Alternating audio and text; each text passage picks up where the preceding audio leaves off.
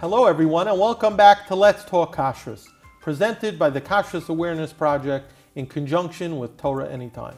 Today, I am joined by Rabbi Akiva Niehaus, Director of Kashrus Operations at the CRC, the Chicago Rabbinical Council, and Rabbinic Coordinator of Liquor at the CRC. Thank you, Rabbi Niehaus, for joining us. Thank you. We've spoken about different liquor items and uh, kashrus uh, concerns and things of that sort.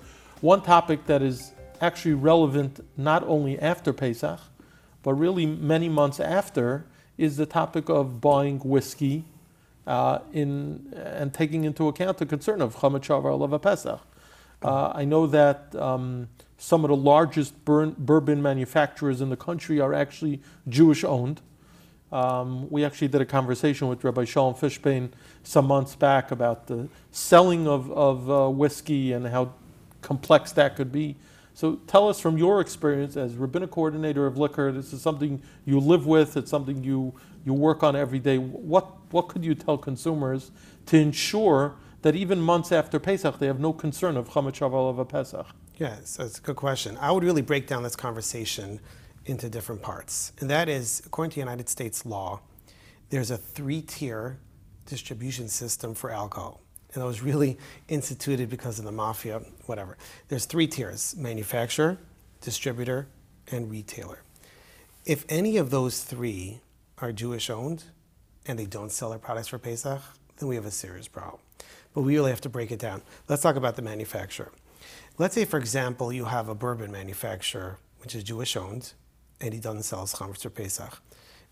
As we know, bourbon is an aged product. It's aged for many years.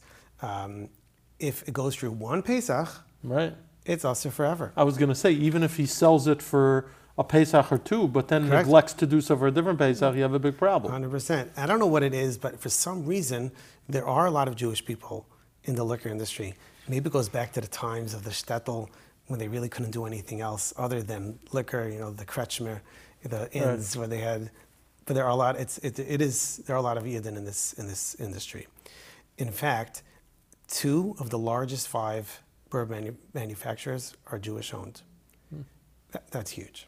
Two of the five.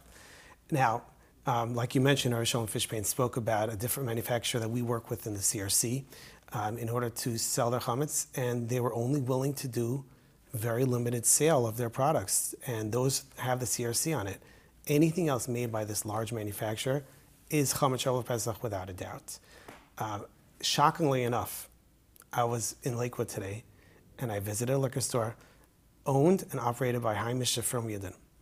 And I'm walking around, and I was shocked to see these products, which is definitely Chametz Shalom Pesach. How, did, how, did you, how do you know that's Chametz Shalom Pesach? I, we happen to work work with this company. And you know they don't sell their They chametz. don't sell their chametz. And it was literally sitting on the shelf, Rachmana litzlan.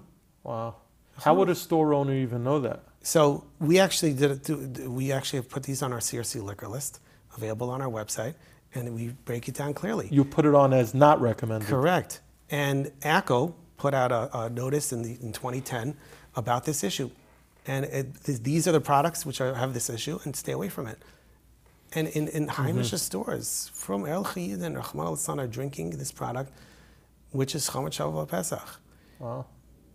It, it's shocking. Can I ask what happened when you when you brought it to the attention of the, the store owner? The, the store was too busy. That's how busy it was. Uh-huh. I couldn't. Um, but this is this is a conversation that needs to be had on multiple levels. Now, is there any solution for these companies? Like you mentioned, once it's made, sits over Pesach, it's also forever. But believe it or not, of those two of the largest manufacturers, not every sale is done correctly.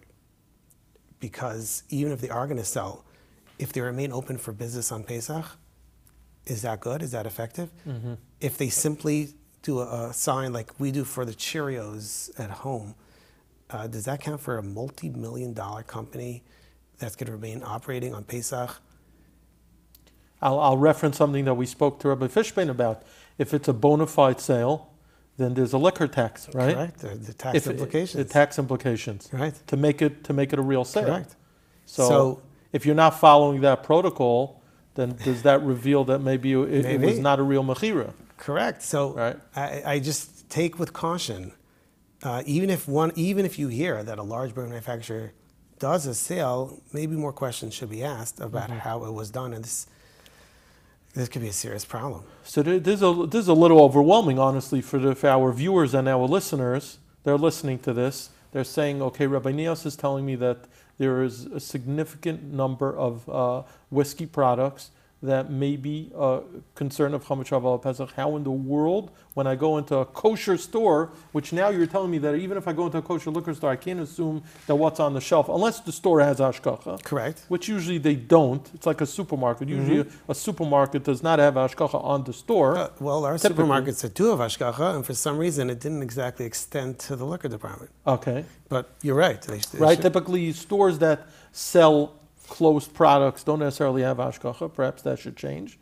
Um, so, is the only way that people could know what they can and can't buy just by looking up at the various kashrus organizations recommended or not recommended liquor list? Is that the way to go? So first of all, you could look for for a bourbon with ashgacha. Okay. That you, that you, you- hopefully And that ashkacha obviously hopefully took care of it. took care of the correctly. Shavuot Pesach issue. Correct. Um, If you're not, do some research. Look at it. Look at CRC liquor list or other liquor lists out there, um, and look for these types of. Make sure that it's it's not there, and make sure that that's not on the on the list. But Uh-huh. don't go blindly and just pur- purchase an aged product, which could seriously over one Pesach. I got to tell you a story. There was um, a large manufact- a large manufacturer in the Midwest that was Jewish owned, and every year sold his chametz. They forgot to sell it one year. That's it. like we referenced before. That's right. That's all it takes. And the next year they said, "Hey, we Rabbi, we forgot to do it." Okay, well, that will, this, will help you in about five years from now when you, your aged, new aged Right. products go, and then you have to differentiate. Mu'uvas la yuchal liskoin, Exactly. Right? That's, that's, uh, there's nothing to do about How that. do that? Wow. Um, this is an important topic that we're discussing, and I'll, I'll stress again that this is not something only related right after Pesach. This is something that people should be vigilant about throughout the year. If you're going into a liquor store, make sure that whatever type of whiskey, whether it's a bourbon, a scotch, Irish, it really doesn't matter. Correct. Whatever you're buying, uh, to make sure that uh, tequila, sake. Well, no. So tequila is not a chametz grain. Oh, 'cause it's not a chametz product. Correct. Okay. Well, actually, you bring up a good point because many people respond to this. Say that bourbon is 51% corn, so Uh-huh. corn is not is not chametz. It might be kitniyos, it's not chametz, but that other 49% can and surely is, at least to some degree, grains which do become chametz, and that gives all the flavor. Corn whiskey is really not good. Mm-hmm. So the other 49% is seriously contributing the flavor, and that's what makes so it a would problem. be a concern. Correct. So you mentioned manufacturers as regards to chametz shavar lava pesach and selling chametz and and so on and so forth. You mentioned two other levels. There's the distributor and there's the retailer. Talk about that. Correct. So on a manufacturing level, there's a big problem that they're Jewish owned. They don't sell the chametz. Once it goes through Pesach, it's also forever. On a distribution level, they don't really carry the stock that much. So there are plenty It's of like kind of passing through, right? Exactly. They do keep some stock just to, you know, to, to supply to their customers. But there are many distributors who are Jewish owned. And if they have it over Pesach, that problem that will be usher. But as soon as they get new stock, that replaces it. So I would say is if there is a Jewish distributor, so that problem would be somewhat limited. Only a few weeks, a few months after Pesach, but after that, they're getting a new stock, and if, it, if the manufacturer is not Jewish owned. But- I remember a couple years ago there was a very well publicized story involving Manhattan beer. Correct. People were talking about it. What what what happened over there? Yeah, that's a fascinating story. Uh, This Kalman Weinfeld, it was did, did a tremendous taiva for Kleisel. This Jewish-owned beer distributor, The- are they the biggest beer distributor in the United States? in, at least in the East Coast, in East that, Coast, that okay. region, and they were Jewish-owned and didn't sell their chametz. So that would be a problem for that time after Pesach if they had it. And he worked tremendously to get them to sell Kadasso Kedin, and he took care of the problem. Right, I remember seeing pictures of it. Correct, It was, yeah. it was it was inspiring to see that how really what a, what a difference someone can make. Correct. Besides that, the Yidden who owned this this beer distribu- distribution company were able to follow halacha, but also enable people in the in the Northeast on the East Coast to be able to buy the beer without having to worry about that. So that's Correct. that's, That's- interesting. Um, are there any other concerns or, or, or details regarding distribution and, and retailing? So it's the final step would be the retail stores, and that's very simple. Who owns the store? You walk into a liquor store, is it Yiddish owned or not? The question should be asked: Did you sell your chametz for Pesach?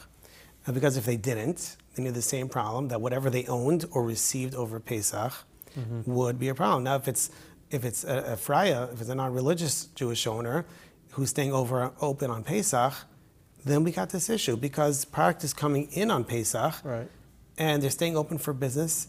That would presumably be call into question the validity of the So sale. then it's really, then already it becomes no different than any other chametzdika product. Exactly. Whether, you, which is a topic that comes up every year after Pesach, where you can buy and so on and so forth. So that would fall under that Correct. category. But, uh, but my point is that if someone wants to do kedasu kedin, not only should he verify that if it's Jewish owned, it was sold, but it was sold properly in a way. We work with a with a, a liquor store, uh, a liquor chain in, in Illinois, that is Jewish owned, and we did a very very strong mechira, not only of the products but the company itself. He sells the company for Pesach to a high level executive that could take over, and he doesn't come to work on Pesach and there's no high level. And then we make a calculation after Pesach to see what the profits and losses were. So that's the way to do it properly if they're going to stay open Right, to make right. sure that this issue doesn't apply. Wow, fascinating. Thank you, Rabbi Niehaus, for joining us.